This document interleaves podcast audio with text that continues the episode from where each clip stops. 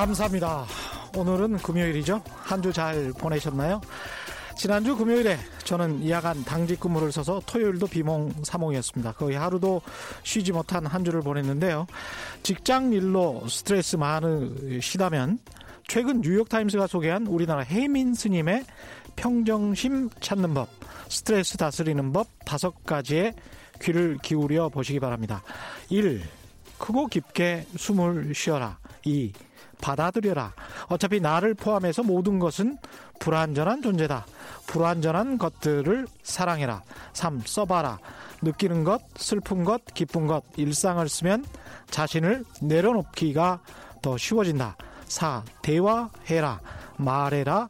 자신의 이야기를 털어놓음으로써 오히려 스스로를 객관화하기 쉬워진다. 5. 걸어라.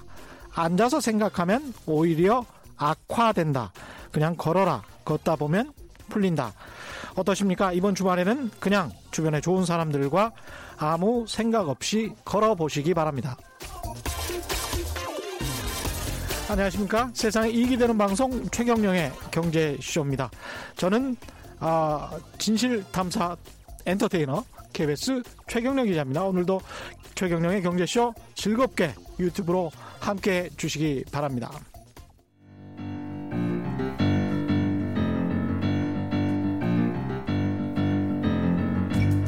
세계 100대 경제학자 가짜 경제 뉴스 감별사 가슴이 뜨거운 경제학자 건국대 최백은 교수의 이게 경제다. 네, 경제 고수만의 탁월한 식경과 통찰력으로 경제 이슈를 분석하는 경제 시선. 이게 경제다. 최백은 건국대학교 경제학과 교수 나오셨습니다. 안녕하십니까? 네, 안녕하세요. 예. 이번 주에 김우중 전 대우그룹 창업주의 별세 소식이 있어서 각계 뭐 조문이 있었다는 그런 이야기도 있고 각종 경제 신문에서는 굉장히 좀 높게 평가하는 그런 네. 이야기들이 많이 나왔습니다. 네. 근데 이제 젊은 세대들은 김우중 회장님이 누구셔? 뭐, 그렇죠. 잘 모르시는 분들이 그렇죠. 있는데, 약간 좀 설명을 해 주셔야 될 것 같습니다. 김우중 회장. 어떤 네. 사람인지. 이 김우중 전 회장하고 음, 예. 그 김우중 전 회장이 일궈낸 대우그룹. 예. 대우그룹은 사실 저는 이제 우리 한국식 산업화 모델. 음. 저는 이제 이렇게 부르는데 소위 박정희식 경제 체제 모델이죠. 경제 예. 모델인데 이것의 상징 인물이자 상징적인 기업이라고 저는 이제 그렇죠. 생각을 해요. 예. 그 얘기는 결국 뭐냐면은 어 아마 지금 세대들한테는 젊은 세대들한테는 박정희라는 인물도 어떻게 보게 되면 역사 인물이잖아요. 이순신 같은 사람일지도 그렇죠. 몰라요. 예. 네. 아주 오래 전에 인물이라는 의미에서 예, 이순신 장군과 비교하는 거는 전혀 아니고요. 예. 예. 예. 요새 예. 시간이 하도 빨리 흐르다 보니까는 예. 한뭐 70년대는 굉장히 역사 속의 시간인 음. 것 같더라고요. 음. 에, 그런 것처럼 김우중 회장은 사실 그 셀러리맨에서 이제 출발을 했죠. 그런데 이제 예. 박정희 전 대통령하고 이제 밀접한 개인적인 연고가 있죠. 그. 이제 예. 예. 그러다 보니까는 그 혜택을 많이 받는데 음. 에, 저는 이렇게 생각합니다. 한국식 그 산업화 모델을 모델이라는 것은 기본적으로 산업 정책이라는 용어하고 그 다음에 이제 정책 금융이라는 이 두 개의 단어로 예. 설명이 되어진다고 봐요. 예. 어, 이게 무슨 얘기냐면은 이게 사실은 근데 정확히 보면 이게 일본형 모델입니다. 그렇죠. 예. 예. 근데 단지 우리하고 일본하고 차이는 뭐냐면 저는 우리는 식민지형 일본 모델이다 이렇게 저는 이제 예, 구분하는데. 식민지형 일본 모델. 예. 예. 그러니까 어 그 일본은 어떻게 보면은 나름대로 어, 후발 국가로서 음. 선진 국가 중에서 후발 주자로서 어떤 선진국적인 어쨌든 간에 이런 그 경제 개발을 추구했다면은 네. 우리는 굉장히 종속적인 방식으로 음. 어, 이 산업화를 했다는 점에서 일본식 방식을 그러니까 우리가 차용을 했다는 점에서 네. 제가 이제 식민지형 이제 일본 모델이라고 제가 이렇게 저 부르고 그러는데요. 네. 근데 이제 산업 정책이라는 것은 뭐냐면 이제 후발 국가가 음. 빨리 쫓아가려다 보니까는 에, 산업을 이제 육성을 해야 되는 것이고요. 네. 육성하는데 이왕이면 그러니까 가장 효과적인 산업을 음. 가장 그러니까 국가의 부를 증대시키는데 가장 효과적인 산업을 이제 집중적으로 육성을 예. 하겠다는 거죠. 예. 그게 이제 산업 정책입니다. 쉽게 얘기하면요. 그렇죠. 예. 예. 근데 이제 그걸 육성하려다 보면 결국 가장 필요한 게 뭐냐면은 음. 어, 경제가 낙후돼 있는 나라에서는 노동력은 값싼 노동력은 많고 많은데 음. 돈이 없는 거죠. 예. 그래서 이 금융을 그러니까 어떻게 금융 자원을 음. 어떻게 이제 배분을 해주느냐. 그 음. 그 육성하려는 산업에다가 그러니까 집중적으로 배분을 해주자 이거죠. 그렇죠. 예. 더군다나 후발 국가들은 자본시장이 제대로 발달이 안 돼 있다 보니까는 음. 은행을 그러니까 통제하는 정부 입장에서 은행으로 끌어모은 그러니까 국민들의 이 저축을 음. 저축을 그러니까 거기서 모인 돈을 그러니까 정부가 원하는 쪽으로 그러니까 이제 이걸 배분을 해주는 방식이 바로 그게 이제 그러다 보니까 정책금융이라고 불리는 거죠. 예. 시장에 의해서 배분되기 배분되기보다는 말은 고상한데 예. 사실은 뭐 금리가 10% 대출 이자가 15%일 때 예. 정책 금융은 3% 5%뭐 그렇죠. 이렇게 해서 그것만으로도 예. 10%의 금리 차를 그렇죠. 내서 그냥 날로 먹 날로 먹을 수 있는 예. 예, 그런 상황이었던 거 아닙니까? 예, 그러다 보니까는 예. 결국은 사회가 전, 전체 사회가 음. 뒷받침을 음. 해준 거예요. 그렇습니다. 뭐 이게 정부라는 네. 게 무슨 대통령이라는 게 대통령 자기 음. 개인의 돈으로 한 것도 아니고 그렇기 때문에 국민들 저축으로 국민들이 간 겁니다. 예. 국민들이 지원을 통해서 이제 한 것이고요. 예. 그리고 어. 사실 우리가 미국에서 원조를 받거나 차관을 받았을 때 그싼 예. 차관을 사실 재벌들에게 몰아서 준 측면이 그렇죠. 그러니까 이제 국내에서 음. 그러니까는 우리가 확보한 어, 금융 자원이든 음. 해외에서 그러니까 우리가 확보한 자원이든 금융 네. 자원이든 간에 다 정부가 그러니까 배분을 했고 그렇죠. 그리고 이제 그게 표면상으로는 어, 소위 정부가 육성하려는 산업에다가 이제 그러니까 집중적으로 배분을 했다는 했는데. 거죠. 했는데 문제는 뭐냐면은 어, 이 산업 정책에 우리가 그 동전의 앞뒷면을 이루는 것이요. 일종의 정경유착이었던 겁니다. 그렇습니다. 그리고 정책 금융의 또 다른 표현이 뭐냐면 관치 금융이라는 부정적인 음. 표현들이 같이 맞물려 있었고요. 음. 그러다 보니까 고도 성장이라는 이런 우리가 긍정적인 어떤 측면과 더불어 가지고 어두운 면에는 부정부패 맞습니다. 이런 것들이 네. 이제 그러니까 불공정, 부정부패가 굉장히 구조화된 이런 이제 경제 구조를 이제 만들어냈죠. 네. 그러다 보니까 이런 이제 그러니까 양면성이 있다 보니까는 네. 양면성이 있다 보니까는 뭐 이제 그 공은 공대로 평가하고 뭐 이 공을 음. 좀 강조하는 측에서는 음. 에, 지금도 그러니까 굉장히 그 부분에 대해서 음. 높이 평가를 하려고 하는데 예. 사실은 그 공에 대한 평가도 앞에서 앞에서 얘기했듯이 음. 전체 사회가 그러니까 이에 지원해 주는 음. 측면이 있다 이겁니다. 예를 들면 이런 겁니다. 우리가 보게 되면 70대 이후에 보게 되면 아 10년에 한 번 정도씩 이 부실기업 구조조정을 해왔었어요. 그랬죠. 예. 예. 이 부실기업 구조조정 과정 속에서 보게 되면은 뭐그 어, 상당히 지금 어, 우리가 이 성장한 재벌기업들이 많은 특혜를 입었는데 음. 이 부실기업 구조조정이 됐다는 얘기는 결국은 뭐냐면은 정부가 지원을 해줬는데 지원해 줬음에도 불구하고 사업이 성공하려는 법이 없었던 거예요. 망했습니다. 예. 그러니까 예. 그러다 보니까 부실화되다 보면은 또 그걸 음. 정리를 해 주는 것도 예. 정부가 또 나서서 부실 정리를 해 주고요. 예. 그런 과정 속에서 또 특혜를 받은 기업들도 재벌 기업들이었었고요. 음. 근데 문제는 뭐냐면 그런 부실 기업 정리하는 대표적인 방식이 뭐였냐면요. 어, 정부가 그러니까 재정을 그러니까 투입한다든가. 맞습니다. 그럼 그 국민의 세금을 가지고 국민 돈으로 거죠. 세금이라는 거죠. 예. 때로는 이제 중앙은행, 한국은행에서 특별 융자로 해가지고요. 음. 한국에 돈 찍어가지고 이제 투입하는 거죠. 예. 그건 결국 뭐냐면 인플레이션을 유발하죠. 예. 인플레이션 유발해가지고 고스란히 국민들의 그러니까 실제 소득을 또 이제 감소시키는 이런. 음. 그러니까 에, 피해가 발생할 때마다 음. 손실이 발생할 때마다 국민들에게 사실은 그가 그 고통을 이렇게 전가시켰죠. 예. 그런데 문제는 뭐냐면 성장을 했을 때 이익을 봤을 때 음. 그걸 그러니까 일반 국민, 전체 국민들과 같이 공유를 했느냐 음. 이건 아니란 얘기죠. 전혀 아니죠. 그래서 우리가 흔히 말해서 음. 손실은 어, 사회화시키고 음. 이익은 그러니까 하나의 사유화한 음. 이런 이제 굉장히 우리가 그 이 좀 아주 천민적인 자본주의 방식이 작동했다고 하는 것이고 재벌이 그런 식으로 성장을 했죠. 사실 그 대우그룹도 뭐 셀러리맨 신화라고 이야기를 하자 하지만 예. 신진자동차였나요? 그렇죠. 신진 자동차 인수를 해서 굉장히 이제 예. 커서 예. 지금의 이제 대우 자동차 과거에 지금은 이제 GM 대우가 됐지만 그 자동차로 갔었고 지금 말씀하신 것처럼 구조 조정을 하면서 어떤 기업들의 부채 탕감을 엄청나게 해줬지 않습니까? 그렇죠. 예. 국민 돈 들여서 예. 부채 탕감해주고 음. 아주 알짜배기 기업을 남겨놓은 다음에 그 기업을 자기 어떻게 지금 생각해 보면 친한 재벌에게 예. 정권의 친한 재벌에게 나눠줬던 거예요. 예. 그래서 그걸 먹으면 덩치가 더 커지고 그게 다시 부실화되면 또 다시 구조조정해서 부채 탕감해주고 또 다시 그렇죠. 나눠주고 예. 그 과정이 사실은 지난 뭐 어떻게 보면 대우조선 해양 과 관련해서도 산업은행과 예. 그때도 뭐 한 2조 3조 들여서 그렇게 했지만 결국은 뭐 얻은 거는 별로 없잖아요. 예. 예. 그런 쭉 과정이었던 것 같습니다, 사실은. 예, 그런 점에서 음. 이제 그 대우가 사실은 이렇게 몰락하게 된 것도 사실 우리나라 재벌 기업들이 성장하는 과정 속에서 은행 돈을 쓰지 못했으면 이렇게 성장이 못, 불가능했죠. 그렇죠. 은행이 예. 그러니까 우리가 거의 그러니까 우리가 헌신적인 어쨌든 간에 지원에 의해서 음. 됐었고 어 그런 과정 속에 그 결국 차입 경영인 거죠. 음. 차입 경영을 통해서 우리가 흔히 말하는 문어발식으로 이제 사업을 확장을 해갔고 예. 그러다 보니까 부채 비율이 굉장히 이제 높았었던 높을 수밖에 없었던 그렇죠. 것이고요. 예.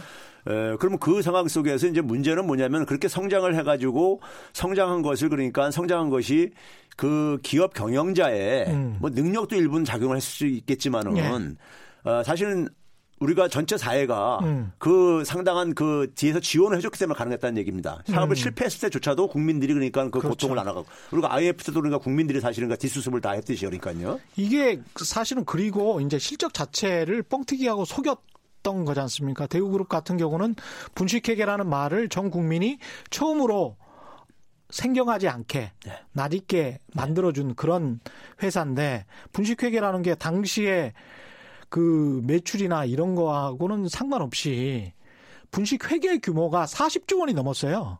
기억하시는 분은 네. 기억하시겠지만 그래서 추징금이 20조 원이 넘게 그렇죠. 나왔었습니다. 그러니까, 그러니까, 그게 이제 제가 이제 말씀드리려고 하는 건데 네. 그러니까 결국은 그렇게 이제 은행 돈 결국 사회의 돈을 음. 가지고 사업을 확장을 하면서 문제는 그 어, 거기서 얻어낸 이익을 음. 사회와 같이 공유를 했으면은 음. 투명하게 경영을 했으면 가는데 네. 그 중에 상당 부분을 개인들이 그러니까 음. 소위 말해서 재벌 재벌 그 총수들이 음. 사익을 챙기는데 굉장히 이것이 연결됐다는 얘기죠. 맞습니다. 예. 그러다 보니까는 음. 사실 지금 우리가 아, 그이 엄청난 그러니까 대우의 성장을 우리가 측면만을 우리가 얘기를 하지만은 음. 저는 이번에 사실 김우중 전 회장이 돌아가면서 음. 뭐 고인에 대해서 명복은 비는 입장이지만은 예. 기본적으로 개인적으로는요.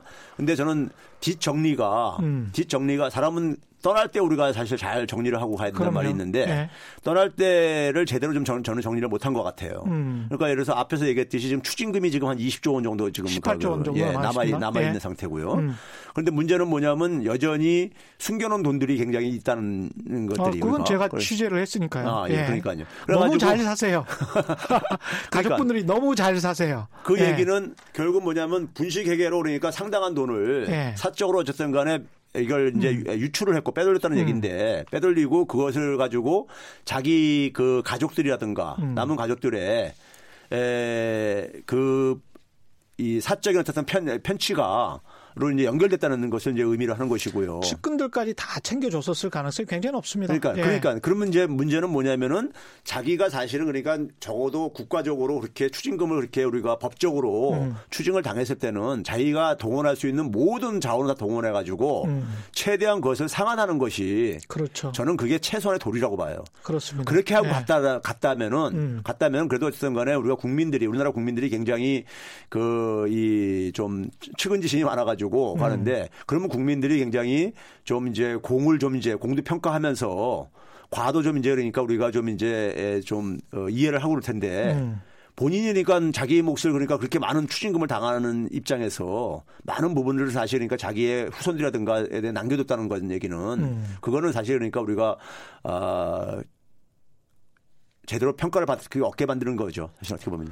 근데 이제 그 음. 김우중 전 회장 측이나 한국 언론의 평가는 한쪽에서는 그때 분식 회계가 어, 분식회계 사건 그럼으로 인해서 대우그룹이 어, 공중으로 사라진 것이 어떤 정권 차원이 아니었나 이런 식의 또 이제 주장을 하, 면서 억울하다는 식으로 이야기를 하잖아요. 그것도 참 적반하장인 것 같다는 생각이 듭니다. 저는 그게 말이 안 된다고 생각하는 게요. 예. 설사 그러니까는 해외에서 그러니까 우리가 어차피 그러니까 그 외채를 상환하는 과정 속에서 음. 외채를 상환하려면 그러니까 일부 기업들을 매각하는 이런 과정이 그러니까 불가피하게 있을 수밖에 없었던 거고요. 예. 그럼 그 매각하는 과정 속에서 그러니까 우리가 좀 제대로 재감을 못 받고 이제 그러니까 이렇게 할수 가능성은 있지만은 음. 문제는 그 문제를 유발시킨 장본인은 그렇죠. 예. 거기 그러니까 그렇게 그 사태가 되도록까지 음. 만든 것은 결국은 그 책임으로부터 자유로울 수가 없는 것이고 음. 그걸로 인해 가지고 대우그룹에 관련된 그러니까 어, 수십 수만 명들이 음. 고통을 당했잖아요. 그럼요. 그래서 사실 뭐 가정도 해체가 될 정도로 음. 그 노동자 어, 가족들 같은 경우는 자살도 굉장히 많이 했습니다. 그러니까 말이에요. 예. 그리고 음. 거기 관련 기업들 그러니까 중소 이제 협력업체들 같은 경우도 음. 그 폭탄을 맞아가지고 결국은 음. 엄청난 그러니까 그 피해들을 입었잖아요. 그러니까 본인들은 근데 사실은 알고 있었거든요. 그렇죠. 대우그룹의 수뇌부들은 알고 있었고 그래서 페이퍼 컴퍼니를 만들었고 그래서 돈을 빼돌렸단 말이죠. 예. 그래 놓고 지금 와서는 억울하다라고 말하는 것은 굉장히 웃기는 이야기인 것 같아요. 그러면서 시간을 사실은 끌려고 했었지 않습니까? 이제 그때 대우그룹에서 말했던 논리는 중앙아시아처럼 당시 지금도 미개척 그 땅인데 그쪽에 가가지고 어떤 광물을 해서 그쪽에서 돈을 못 받으면 뭐 그쪽에 뭐 도로나 사업 같은 걸 하고 돈을 못 받으면 광물을 가서 그걸 인도에서 팔아서 뭐 어떻게 하겠다. 뭐 이런 식의 삼각무역 같은 주장을 했었단 말이죠. 그리고 그게 한때는 뭐 경영학 교과서까지는 아니지만 먹혔어요. 먹히면서 아 그런 식의 창의적인 삼각무역도 있었어? 라고 했지만 나중에 알고 보니까 그게 시간 끌기였단 말이에요. 그렇죠. 이 관련해서 제가 2000년대 초반부터 꾸준히 취재를 해왔었는데 또 다른 우리나라의 분식회계로 유명한 또 다른 그룹입니다. 5위 안에 들어가는 네. 그룹의 상사 전무예요. 상사 전무를 만나서 이 관련해서 이 분식회계와 관련해서 아주 재밌는 이야기를 들었는데 그분도 억울하다는 말씀을 하면서 박정희 정부 때부터 수출 무슨 10억 불이다, 100억 불이다 기념탑을 하는데 네.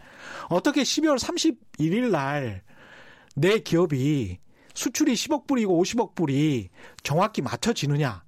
그런데 정부에서 한두 달 전에 맞추라. 예. 맞추라라고 내려왔다는 거예요. 7, 80년대 군부 독재 정권에는 그렇게 해서 정부는 군부 독재 정권은 그걸로 경제적인 성과, 치적을 통해서 국민들에게 정권의 타당성, 정통성을 그걸로 이 둔갑을 시킨 거죠. 그, 그렇죠. 그, 그것도 예. 분식을 한 겁니다. 그렇죠. 예. 그래서 그 수출을 그렇게 실적을 부풀리는 게 연말에 부풀리는 게 관행화 되다 보니 이 분식회계가 2000년대 초반까지 넘어왔다는 게 그분의 주장이었던 겁니다. 예. 상사 전무를 했던 분이 직접 저한테 말씀을 그런 말씀을 하셨어요. 사실은 그러니까 이 정경유착의 이 역사가 굉장히 많은 폐해를 안으로는 그 공개 만들고 자기들끼리 자꾸 이제 그거를 어떻게 적당히 처리하려고 했었던 것이죠. 근데 그게 어떻게 그렇게 적당히 처리가 되겠습니까? 그런 예. 점에서는 외환 위기는 예. 철저한 어쨌든 간에 그 음. 정책과 음. 우리나라 경제 구조의 어떤 산물이에요. 음. 예, 우리가 스스로 어떤 자초하는 것이었던 것이고. 음. 어, 그러니까 어, 그 이전까지는 그렇게 계속해서 그러니까는 어 소위 대마불사라는 용어가 이제 우리가 그 대마불사라는 게 사실 정확하게 반영을 해주고 있거든요. 네. 자기가 그러니까 덩치가 크면 절대 죽이지 않을 것이다. 음. 뭐 이런 거죠, 그러니까요. 그러면 음. 자기가 분식에 계했든 뭘 했든 간에 부실화가 됐든 어쨌든 간에 네. 죽이지 못할 것이다. 음. 또 새로운 돈을 또 수혈해 줄 것이다. 뭐 이런 이제 저거죠. 음. 근데 이제 그게 외채 앞에서는 그게 사실은 우리가 불가능한 거죠. 그렇죠. 예. 예. 국내에서 돈을 찍어 가지고는 되는 부분이 있는가 예. 하면에 그런 이제 국민들한테 피해를 전가시키지만은 음. 외채는 사실 그러니까 해외에서 사실은 그건 해외 투자자는 뭐 그러니까 못 봐주죠. 못 봐주는 거죠. 예. 그래서 그, 그렇게 만든 결과인물인데 예. 그걸 가지고 그러니까 그리고 그렇게 외채가 굉장히 많이 증가하게 된 하나의 그 계기를 마련해 준 것이 바로 음. 이제 재벌들의 성장 과정이었던 것이고요. 그렇죠. 예. 그러니까 그만큼 성장을 사실은 할 수가 없는데 일부러 성장률을 끌어당기기 그렇죠. 위해서 예. 실적을 굉장히 부풀렸던 게 분명히 예. 있습니다. 예, 그 대우그룹 전 회장 김우중 전 회장에 관한 이야기는 여기까지 하고요. 예. 최근에 논란이 되고 있는 게 타다. 예. 타다 이 금지법이 음. 국회가 저 상황이라서 어떻게 될지 안 될지는 모르겠습니다만은 앞으로도 마찬가지고요.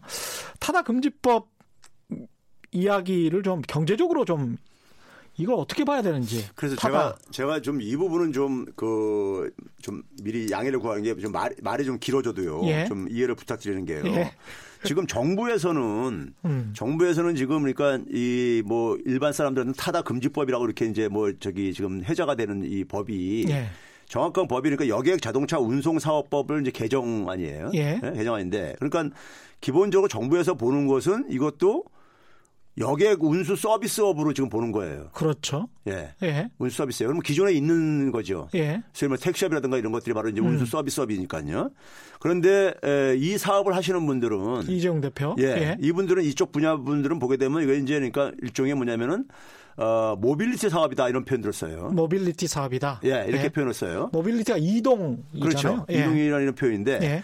그러다 보니까 정부도 이제 그러니까 여기 어정쩡하게 그래가지고 이제 플랫폼 운송 사업이라고 이렇게 해가지고 음. 플랫폼 기반의 운송 서비스를 하는 이 사업이다 이거죠. 기존 예. 사업과 달리니까요. 예. 그러니까 어정쩡하게 결합시켰는데 먼저 이 모빌리티 사업에 대해서 일반 사람들 제가 오늘 좀 설명드리고 싶은 것은요. 음. 모빌리티 사업에 대한 우리가 좀 개념에 대한 좀 이해가 좀 필요할 것 같아요. 예.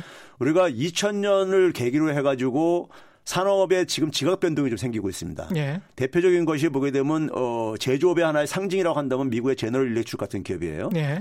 제너럴 일렉트릭의 주가를 보게 되면요. 2000년 경에 정점을 찍고요. 음. 그다음부터 쭉 떨어져 가지고 음. 최근 어, 지난 5년 동안은 보게 되면 거의 그냥 바닥을 헤매고 있습니다. 예. 제너럴 일렉트릭 하면 굉장한 기업이잖아요. 그럼요. 미국의 예. 제조업의 상징 에디슨이 그렇죠. 만든 기업인 예. 것처럼요. 그리고 그 반면에 거기에 그 그런 이제 기존의 제조업이 어쨌든 간에 이 후퇴 몰락을 사실 보여주는 하나의 상징적인 사건인 거고요. 음. 그 자리를 꿰차고 들어가는 사업들이 보게 되면은 음. 우리가 흔히 하는 구글부터 해가지고 음. 뭐 아마존이라든가 애플이라든가 이런 기업들인데 그렇죠. 이런 기업들이 하는 사업들이 음. 총칭해서 표현하는 것이 smart mobility solution이라고 부릅니다. smart mobility solution 예. 이렇게 부르고 있습니다. 예. 그러면 이게 이제 무슨 내용인가를 좀 우리가 음. 제가 이제 기업가들 대상으로 강의 강연에도 이렇게 하다 보면 기업가도 잘 모르고 음. 쓰고 있더라고요. smart mobility solution. 예. 현대 자동차도 예. 스마트 정의선 수석 부회장이 예. smart mobility solution 사업을 하겠다고 이렇게 얘기를 하고 있어요. 예. 하는데 제가 볼 때 얼마나 이해하고 그걸 쓰는지 참 좀, 좀 의문이에요. 의문인 이유가 있는데 예. 왜냐하면 이 사업을 이해하려면 이걸 이해해야 됩니다. 우리가. 90년대 후반에 IT 혁명이 일어났잖아요. 음. IT 혁명이 일어나면서 어, 어떤 변화가 생겼냐면요. 모든 것들이 기술적으로 연결이 가능해진 거예요. 어, 예. 모든 것이 기술적으로요. 예. 근데 기술적으로 연결이 가능해졌다고 해가지고 사람이 연결되는 건 아닙니다. 그렇죠. 예. 예. 근데 이제 이런 상황 속에서 구글 같은 기업들이 이제 생각이 떠오른 게 뭐냐면은 음. 아, 기술적으로 연결이 가능했으니까 사람을 좀 연결시키자. 음. 그 사람을 연결시켜서 다른 사람이 가지고 있는 자원들. 예. 예를 들면 그 사람들로부터 얻어낼 수 있는 데이터라든가 아이디어라든가 음. 이걸 활용해서 좀 돈벌이를 좀 하자. 예. 이 생각에 이제 미친 거죠. 예. 그래서 사람을 연결시키려다 보니까는 사람을 음. 연결 자발적으로 연결시키려면요. 음. 그 사람한테도 뭔가 그러니까는 뭘 이익을 줘야 되죠. 예. 그래서 구글이 한 사업을 봐보세요. 음. 검색 서비스업으로 처음에 98년도에 딱 데뷔를 합니다. 그랬죠? 세상에요. 예. 근데 그 당시만 하더라도 검색 서비스업에는 야후라는 음. 거인이 있었었어요. 맞습니다. 예. 근데 야후 지금 거의 지금 존재감이 없어져 버렸잖아요. 그렇죠. 예. 근데 구글은 거기서 한 단계 더 도약해가지고 인공지능 기술의 선두자가 됐고요. 음. 더그 기술에 또 기반해가지고 자율주행차 사업의 선두자가 되고 있어요. 예. 그럼 이런 변화가 어떻게 가능했는가 보게 되면요. 음. 구글이 검색 서비스업을 통해가지고 저 같은 경우는 개인적으로 구글 없이 못 살아요. 예. 구글이 예를 들어서 그 사용료를 한 달에 한 10달러씩 받아도 예. 쓸 수밖에 없을 정도로 예. 굉장히 요긴하게 쓰고 있는데 예. 근데 그 쓰면서 공짜로 쓰게 해줄, 해줄 때 구글이 얻어가는 게 뭐냐? 저보다 혼자하면서 데이터를 주죠. 예, 방대한 개인 정보입니다. 예, 예. 데이터를 주죠. 예. 그렇죠? 그 데이터가 그러니까 그러면 거기서 이제 그 하는 게 뭐냐면 데이터를 얻어가기 위해서 음. 구글은 데이터를 얻어가기 위해서 음. 상대방한테 그러니까 우리들한테 그러니까 어쨌든 편익을 준 거죠. 그렇습니다. 편익을 준 거예요. 그 예. 편익을 그러니까는 많이 주면은 음. 많은 사람들이 오는 겁니다. 그렇습니다. 누가 편익을 많이 주나 경쟁을 하는 거예요. 예. 페이스북도 마찬 social network도 다 마찬가지입니다. 그러네요. 편익을 많이 주는 거죠. 예. 그러면 그걸 통해서 그러니까는 많은 사람들이 자발적으로 모이면은 그게 음. 이제 플랫폼인 거예요. 그렇습니다. 예. 서울역처럼요. 예. 예. 그러면 그 플랫폼 사업 모델의 취지는 기본적으로 뭐냐면 데이터 확보에 있었던 거예요. 그 기업 입장에선 그렇죠. 예. 그 데이터가 플랫폼이 크면은 그게 바로 빅데이터가 확보되는 겁니다. 음. 빅데이터가 바로 인공지능 기술의 출발점이 된 거예요. 그렇죠. 예. 빅데이터 없이는 인공지능 기술이 발달할 수가 없거든요. 음. 80대 초에 인공지능 기술 한번 열풍 불었었어요. 학계에서요. 음. 그러다가 80대 후반에 들어서 이게 사, 사그라듭니다. 왜 그러냐면 데이터가 지원이 안 돼 가지고요. 그 당시에는요. 근데 플랫폼 사업 모델이 등장하면서 이게 드디어 가능해진 거예요. 음. 그리고 거기서 더 나아가서 그다음에 구글 모델들을 그대로 흉내낸 게 애플 같은 경우들도 네. 애플이 스마트폰 사업에 뛰어들면서요. 음. 스마트 애플의 아이폰이 굉장히 매력적인 하나의 스마트폰이 된 것은 네. 앱 생태계를 만들었기 때문에 그런데 음. 이 앱 생태계를 어떻게 만들까 가만히 생각해 보니까 앱이라는 건 사람의 아이디어란 말이에요. 음. 아이디어는 어디에 많으냐? 기업 안에보다 기업 바깥에 사람이 많다 이거예요. 그렇죠. 그래서 지구상에 있는 70만 명 대상으로 음. 네가 갖고 있는 아이디어를 여기에서 팔아먹어라. 음. 그 장을 마련해 준 거예요. 맞습니다. 애플은요. 예. 그래서 3대 7로 나눠 먹자. 어. 그렇게 한 거죠. 예. 그러면 그 상황 속에서 자기들이 그러니까는 그 아이디어를 사람들의 아이디어를 갖다가 음. 그러니까 구글 같은 경우 사람들의 데이터를 그러니까 갖다 저기 획득한 거고 예. 애플은 사람들의 아이디어를 갖다가 이제 그 이제 얻어다가 돈벌이 한 거고요. 예. 그럼 이 상황 속에서 사람들을 다 연결시키는 데 속에서 음. 사람들이 언제 더 많이 그러니까 활동을 하느냐. 음. 고정돼 있는 것보다는 움직이는 게 시간이 더 많더라 이거예요. 이동을 하죠. 예. 예. 근데 이제 우리가 어, IT 혁명으로 인해 가지고 음. 고정된 장소에서는 우리가 컴퓨터에 의해 가지고 다 연결이 되는데 예. 이동하는 순간에는 이게 연결이 안 되지가 않단 말이에요. 그렇죠. 그래서 나온 게 smart mobility인 겁니다. 예. 우리가 전화기가 음. 제 첫 번째 타자였었어요. 음. 전화기가 스마트폰 나오기 전에는 이동 전화기였었죠. 그렇습니다. 그때는 단순한 전화기였었습니다. 예. 단지 에, cordless 그러니까 예. 유, 어, 유선이 없는 전화기였던 것뿐이죠. 예. 근데 이걸 smart화 시키자는 거죠. 음. 이동 기기들을요. 예. 그러니까 smart화 시킨다는 것은 그 이동 기기에서 인터넷도 쓰고 음. 거기 거기서 그러니까 데이터도 구동시키고 데이터도 창출해내고 그렇습니다. 이런 데이터의 하나의 활용하는 수단으로서 이제 도구로서 전락이 되는 거예요. 예. 제조업 기기들이요. 그렇죠. 그게 예. 첫 번째가 음. 이 스마트폰이었었습니다. 음. 두 번째가 뭐냐? 자동차인 겁니다. 음. 자동차도 우리가 이동 기의 대표적인 이동 수단이니까요. 맞습니다. 예. 그래서 나오는 것이 우리가 connected car니 smart 음. car니 뭐 이렇게 나오는 이유가 음. 그런데 그러면 자동차가 그러니까 우리가 스마트폰처럼 되려면은 음. 사람들이 기본적으로 뭡니까요? 자기가 자동차에서 인터넷도 해야 되고 음. 앱도 쓰려면은 예. 운전하지 말아야 되잖아요. 그렇죠. 그래서 자율주행차가 필요한 거예요. 아 그렇습니다. 예. 예. 그리고 5G 기술도 그래서 필요한 겁니다. 예. 자율주행차가 혼자서 사람이 갈 때는 스스로 제어를 하지만은 예. 스스로 기계가 제어하려면은 음. 이게 그러니까 신속하게 해야 되니까 5G 같은 통신 기술도 뒷받침 필요한 거예요. 어떤 의미에서는 자동차에서 계속 뭐 일해라 뭐 이런 의미. 그런데 예. 자동차 산업이 그렇게 되기 위해서는 예. 데이터 확보가 계속해서 필요한데 음. 그러다 보니까는 차량 공유 서비스 사업이 또 이제 가는 거예요. 그렇죠. 음. 자동차를 우리가 대부분 사람들이 자동차 한 대씩은 다 갖고 있는데 음. 그 자동차는 소유하고 있는 자동차는 자기와 자기 가족의 데이터만 남는 거예요. 그렇습니다. 근데 차량 공유 서비스로 하게 되면은 수백 음. 명, 수천 명이 그 자동차 한 대에서 데이터가 만들어져요. 아, 그렇겠네요. 예. 네. 그래서 빅 메이저들이 자동차 빅 메이저들이 음. 차량 공유 서비스로 뛰어드는 이유가 음. 이게 단순하게 생각하면 전통적으로 생각하면 렌트카 사업이에요. 그렇죠. 근데 렌트카 사업은 별 돈벌이가 안 돼요. 음. 근데 이걸 왜 바꾸느냐? 데이터 확보하는 겁니다. 음. 지금 무슨 얘기냐면은 20세기까지는 제조업 경제가 기본이었었는데 네. 2000년 이후부터 뭐냐면 데이터 혁명, 데이터 경제로 넘어가는 겁니다. 그렇죠. 이게 바로 이제 smart mobility가 바로 그 부분을 만들어준 거예요. 음. 데이터를 그러니까 만드는 하나의 즉 음. 제조업 기기들을 음. 이동 기기들을 활용을 해가지고 음. 데이터도 만들어내고 데이터를 구동도 시키는 하나의 음. 도구로서 이제 그러니까는 이걸 바꾸는 거죠. 유상들을요. 솔루션 하나 남았습니다. 그렇죠. 이제. 그럼 solution이 예. 남았어요. 예. solution이 뭐냐?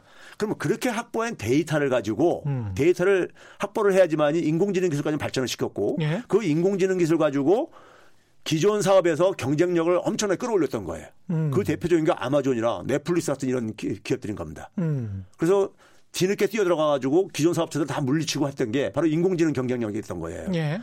근데 그 다음이 지금 뭐냐면요. 그 다음에 이제 솔루션과 관련된 겁니다. 음. 그렇게 엄청나게 확보한 데이터들, 이 플랫폼 사업들이 예. 이 데이터 자체가 돈은 아니거든요. 음.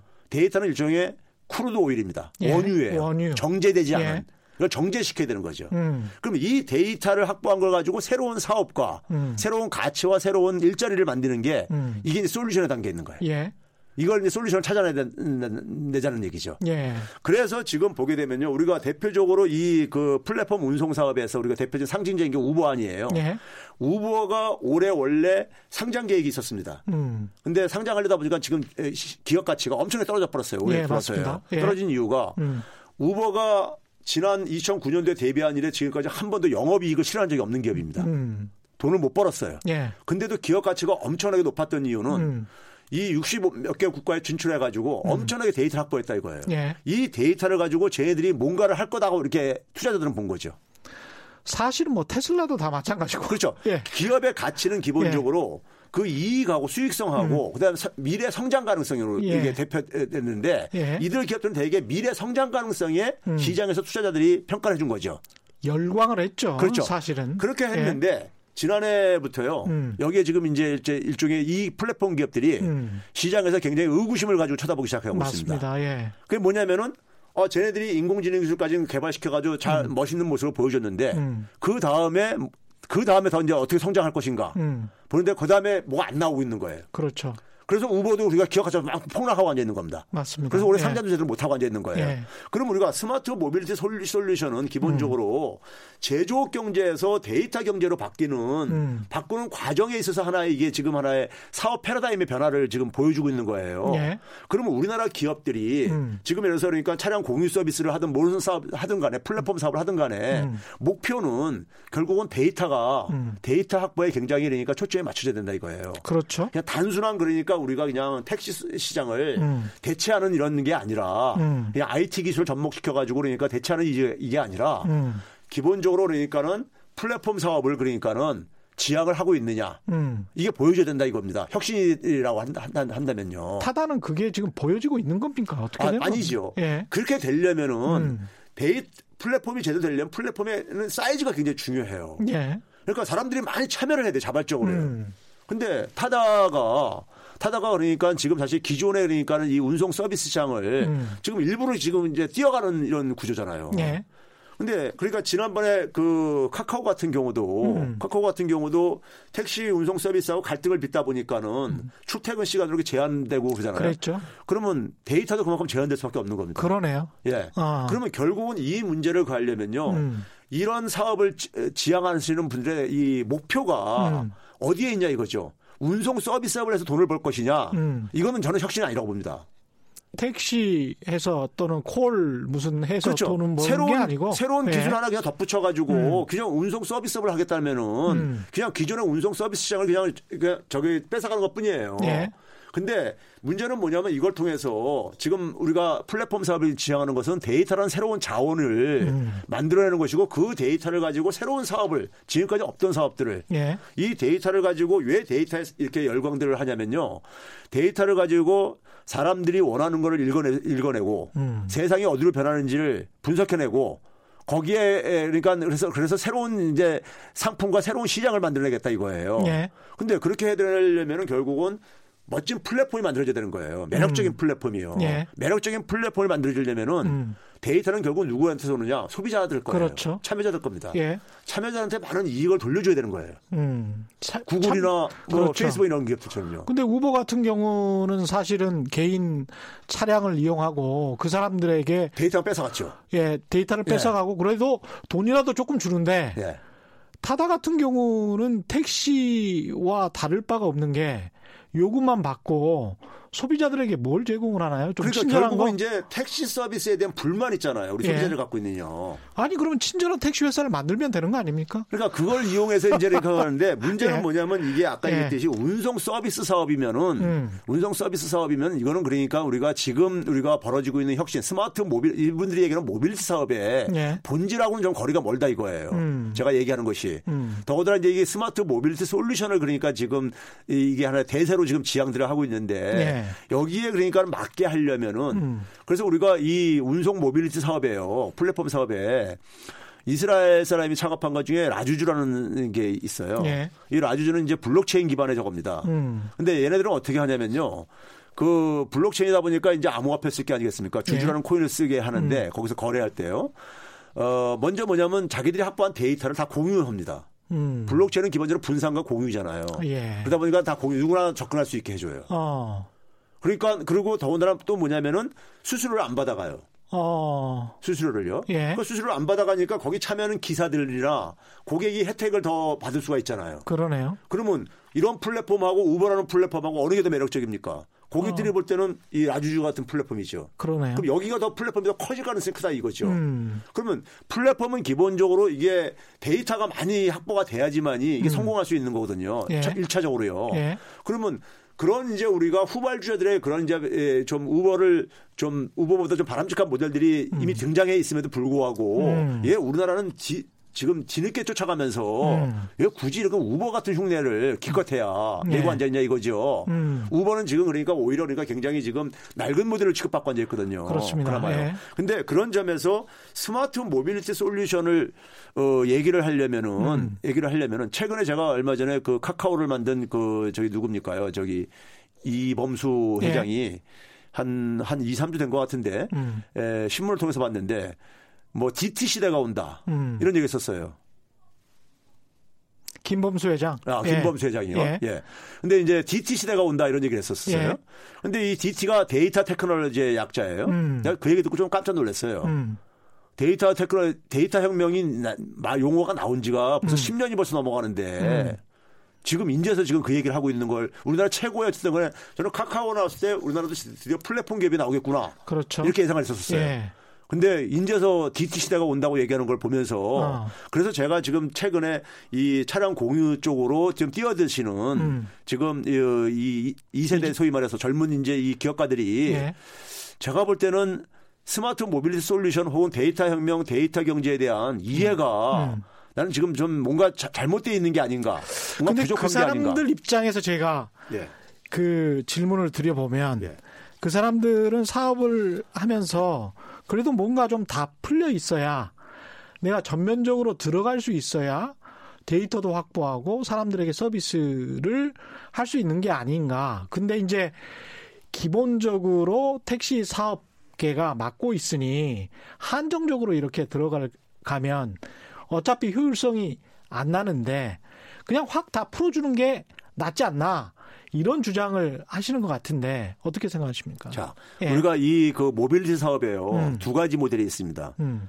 자, 구글이나 애플이요. 이제 애플 같은 경우가 앱 생태계를 만들 때, 앱을 만들 때, 그건 기존 시장하고는 아무 충돌이 없었었죠. 예. 새로운 하나의 상품이었었으니까, 새로운 시장이었었으니까. 예. 그렇죠? 그런 경우가 어떻게 보면 음. 가장 바람직하죠. 음. 기존에 충격을 안 주면서요. 그렇죠. 예. 그런 방식이 하나가 있고요. 음. 또 하나는 이제 우버나 에어비앤비처럼 예. 기존하고 충돌하는 경우도 있어요. 음. 있는데 있을 때 기존하고 충돌이 되면 되려면 될, 될 경우에 음. 아까 얘기했듯이 우리가 이 스마트 모빌 사업의 핵심적인 가치 창출 방식은요. 음. 이익 공유입니다. 이익 공유. 예. 예. 이익이 공유 안 되면 이익 공유가 안 되면은 사람이 음. 연결이 안 되져요. 음. 플랫폼이 안 되져요. 예? 그러면 플랫폼이 안 되지면은 이건 smart mobility 사업에 아무 의미가 없습니다. 예. 그러면 이게 이익을 공유하는 이 정신을 음. 기존에 그러니까는 자기가 기존 시장에 뛰어들는다면은 음. 그 갈등을 해소시키는데 음. 그 실마리를 이익 공유로 우리가 풀어야 된다 이거예요. 그렇죠. 예. 예. 근데 근데 무조건 되고 우리는 신기술인데 그걸 거부하는 것은 음. 기본적으로 시대착오적인 것이다. 예. 이런 식으로 공격을 하게 되면은 어. 그분들이 그렇다고 자기들이 시대착오적이라 해가지고 그냥 가만히 양보하겠냐 이거예요. 그러면 이것은 그러니까 네. 갈등을 푸는 하나의 음. 새로운 혁신이라는 것은 음. 갈등을 음. 푸는 것까지 사실 그러니까 사회적인 책임까지도 사실 내포돼 있는 거예요. 음. 이게 무조건 되고 당신들은 낡은 기술이니까 음. 당신들은 그냥 알아서 죽든지 말든지 하고 예. 이렇게 하게 되면은 음. 사회 공동체라는 게 그분들은 아주 결사적으로 반대할 수밖에 없죠. 맞습니다. 자기 생업에 거대니까요. 예. 그러면 이 부분을 결국 정치인들은 음. 정치는 결국 이 갈등을 풀어줘야 되는데 음. 정치인들이 그러니까 이 그 기존의 고, 전통적인 운송 서비스 사업체들을 음. 입장을 무시만 할 수도 없잖아요. 예. 그들도 국민이기 때문에 그렇죠. 예. 예. 그러니까 그런 점에서 그러니까는 좀 더 그러니까 우리가 이 공유 방식을 음. 좀더 그러니까 제가 얘기하는 겁니다. 이 운송 서비스를 가지고 돈벌이를 할 것이냐 목적이 음. 아니면은 플랫폼을 매력적인 플랫폼을 만들어 가지고 거기서 데이터를 얻어 가지고 음. 자기들은 지금까지 없는 새로운 사업을 하겠다는 것이냐. 예. 저는 이 후자가 돼야 된다는 얘기죠. 그렇다면은 음, 음. 거기서 운송 서비스업에서 돈, 버는 돈들은 음. 다 돌려줘도 된다 이겁니다. 맞습니다. 기존의 기사라든가 기존의 예. 이용자들에게요. 음. 그리고 자기들은 거기서 데이터를 엄청난 소중한 자원을 얻어가잖아요. 음. 그걸 가지고 기존에 그러니까 제조업에 기반을 둔 재벌 기업들이 하지 못했던 것들을 좀 보여줬으면 좀, 좀, 좀 좋겠다는 거죠.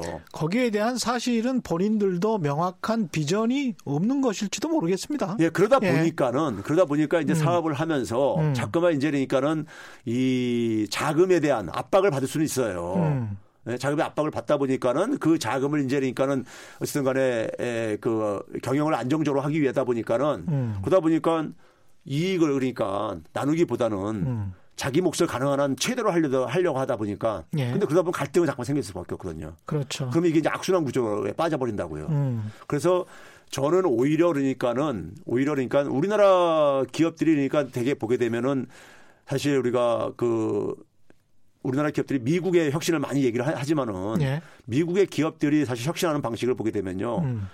그 자기들이 그러니까는 그이 공유를 해주면서 음. 생기는 과정 속에서 자금의 투자 자금의 확보는 음. 시장에서 투자자들한테 예. 미래에 대한 투자를 그러니까는 음. 예, 미래에 대한 투자를 그러니까 요청을 하면서 투자 자금을 가지고 그 자금을 해결을 해요. 맞습니다. 근데 예. 우리는 그거를 그러니까 기존 시장에서 해결하려니까 갈등이 그러니까 이게 그러니까 남의 파이를 그냥 먹으려고 하는 그렇죠. 거죠. 뺏으려고 뭐 하는 거죠. 그러니까 이제 데이터까지 가져가면서 말이에요. 약탈자 이야기가 그렇죠. 나오지 않을 예. 수가 없습니다. 그래서 제가 볼때 예. 조금 더더 조금 더더 그러니까는 그 이 좀 진보적인 모습을 음. 네? 좀더 이제 그러니까 우리가 과거 재벌 기업과는 좀 다른 모습을 혁신은 진보니까요. 그렇죠. 네. 그런 이제 어차피 이분들이 결국은 한국 경제를 새롭게 끌고 갈 어쨌든 주역들인데 음. 이분들은 전통적인 그러니까 재벌 기업들의 경영 방식하고는 좀 다른 방식이었으면 저는 좋겠고 음. 그게 저는 smart mobility solution을 제대로 이해하면은 음. 그런 방향으로 저는 기업 경영을 할 수 있을 것이라고 생각합니다. 음.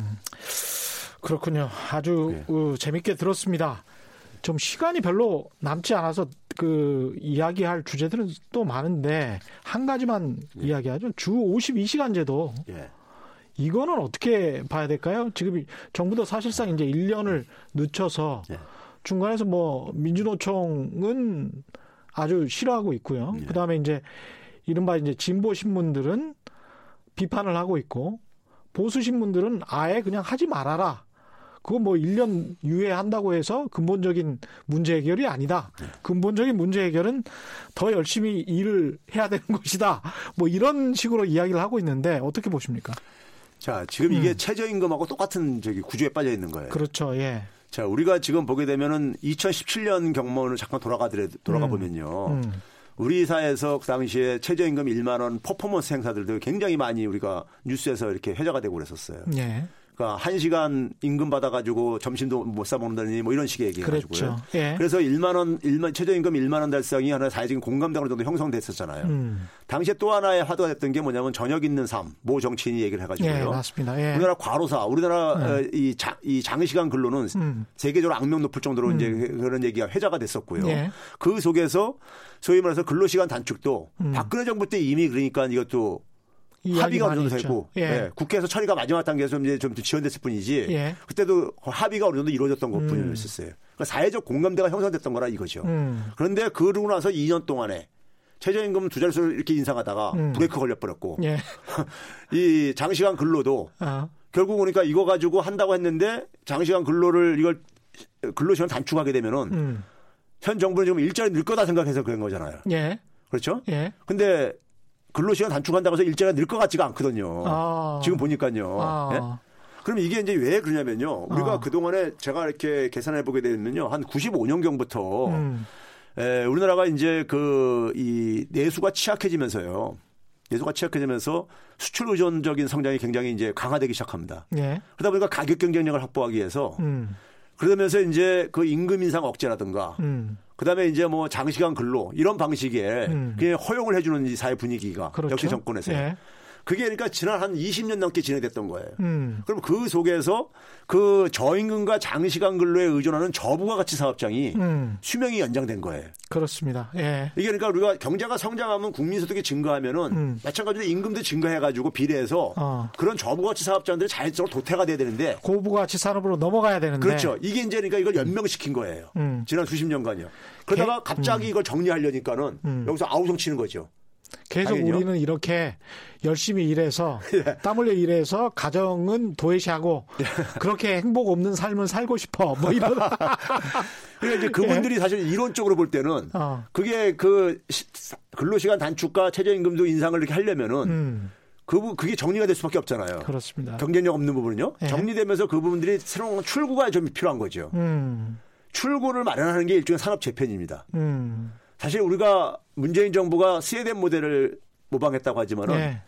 스웨덴 모델은 이 산업 재편을 하는 동안에 음. 오히려 그러니까 직접적인 소득 지원이라든가 정부가 음. 하는 방식으로 오히려 접근을 했어요. 예. 근데 우리는 그러니까 산업 재편은 현 정부에서는 별로 준비가 안 된 상태 속에서 시간 예, 안 된 상태 속에서 이제 그러니까는 이 저임금 근로자들, 장시간 근로자들의 음. 이제 입장만 생각하다 보니까는 음. 하면서 추진하다가 이게 이제 현실의 벽에 딱 부딪힌 거죠. 산업 구조 조정의 시간도 똑딱똑딱, 저희 예. 시간도 똑딱똑딱, 예, 끝나가고 있습니다. 오늘 말씀 감사하고요. 지금까지 최백은 건국대학교 경제학과 교수와 함께 했습니다. 오늘 준비한 내용은 여기까지고요. 저는 KBS 최경령 기자였습니다. 지금까지 세상에 이익이 되는 방송 최경령의 경제쇼였습니다. 고맙습니다.